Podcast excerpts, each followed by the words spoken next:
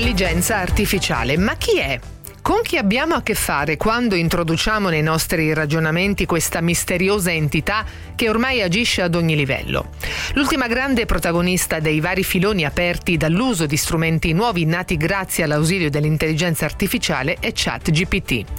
Siamo certi che quasi tutti voi avete curiosato e provato a dialogare con questo chatbot specializzato nella conversazione con un utente umano. Lo avete interrogato sulle mille curiosità che avete e messo alla prova per capire quanto sia competente e realmente preparato in ogni campo. Per chi lo ha fatto, è successo anche a me, è rimasto in un primo momento letteralmente sbalordito dalla quantità di informazioni che è capace di generare in tempo reale a fronte di domanda precisa o di una richiesta puntuale. Informazioni anche ordinate, chiare, didascaliche, anche troppo a volte. E infatti, a domande molto articolate e soprattutto su questioni molto aggiornate, ChatGPT manifesta i suoi limiti.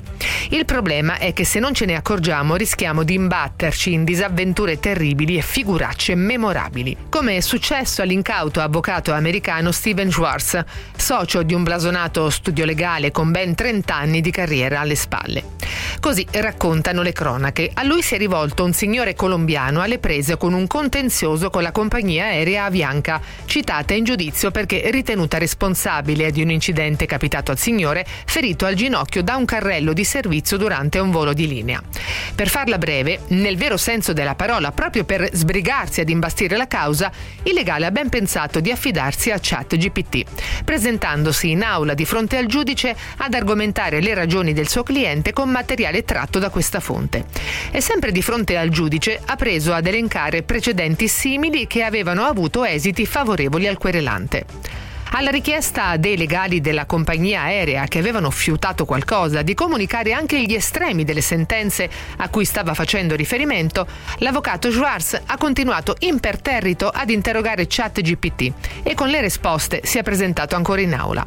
Non ci hanno messo molto gli avvocati della controparte, lo stesso giudice, a capire che la natura di quelle informazioni fosse farlocca ChatGPT, per stessa ammissione del chatbot, aveva fornito sentenze inventate di sana pianta. Tra l'altro, quando lo strumento viene pizzicato nel fornire risposte sbagliate, si scusa e ammette gli errori. Immaginate la scena in questo tribunale di Manhattan, la faccia del giudice e il desiderio di sprofondare sottoterra da parte dell'avvocato che, non viene difficile immaginare, ci metterà un po' di tempo a recuperare la faccia dopo l'accaduto. Ma chissà quante storie simili a questa potremmo scrivere se cominciassimo ad ammettere un po' tutti che piano piano cominciamo ad usare questo strumento. Per velocizzare la preparazione di documenti, per impostare testi e magari trovare aiuto nello svolgere lavori di scrittura ripetitivi e noiosi. Il punto è quanti sono in grado di fermarsi al momento giusto e non cadere nella tentazione di produrre testi più importanti, articoli interi, magari giornalisti alle prime armi, in preda all'ansia di prestazione.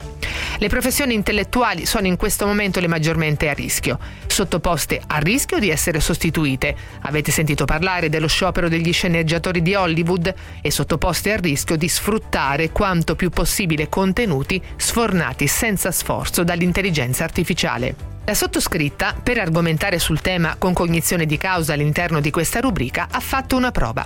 In vista del Festival dell'Economia di Trento, nel corso del quale avrei dovuto intervistare personalità di un certo prestigio che non mi capita di frequente di intervistare, ho chiesto a ChatGPT di simulare delle interviste da fare a questi interlocutori.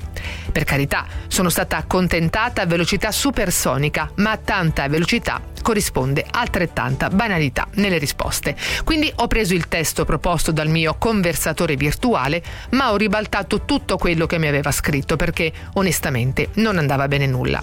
Ho chiesto ad esempio di farmi delle proposte di argomento da sottoporre ad un ambasciatore da intervistare sulle principali questioni di geopolitica mondiale. E ancora ho chiesto che domande faresti al ministro del lavoro che pure devo intervistare a Trento. A seguito di una gamma di risposte oltremodo superficiali, ho dovuto spiegare io a ChatGPT che esistevano provvedimenti recenti sul lavoro, ad esempio il pacchetto primo maggio sui quali avrei voluto interpellare la ministra. L'intelligenza artificiale ha ammesso, ovviamente scusandosi, di non saperne nulla perché le informazioni in suo possesso vengono aggiornate progressivamente e al primo maggio 2023 nel suo serbatoio dati questi dati non c'erano. In altri casi invece interrogandola ad esempio sul tema noi molto caro dell'educazione finanziaria mi ha proposto riflessioni accurate e padronanza della materia materia. Una conclusione? Insomma, una grande opportunità. Viaggia accanto a noi, come cittadini e come professionisti. Ma le insidie non mancano e se c'è cascato pure un avvocato di Manhattan, un saluto da Deborah Rosciani. PS, vi giuro che questo testo non è stato scritto con chat GPT.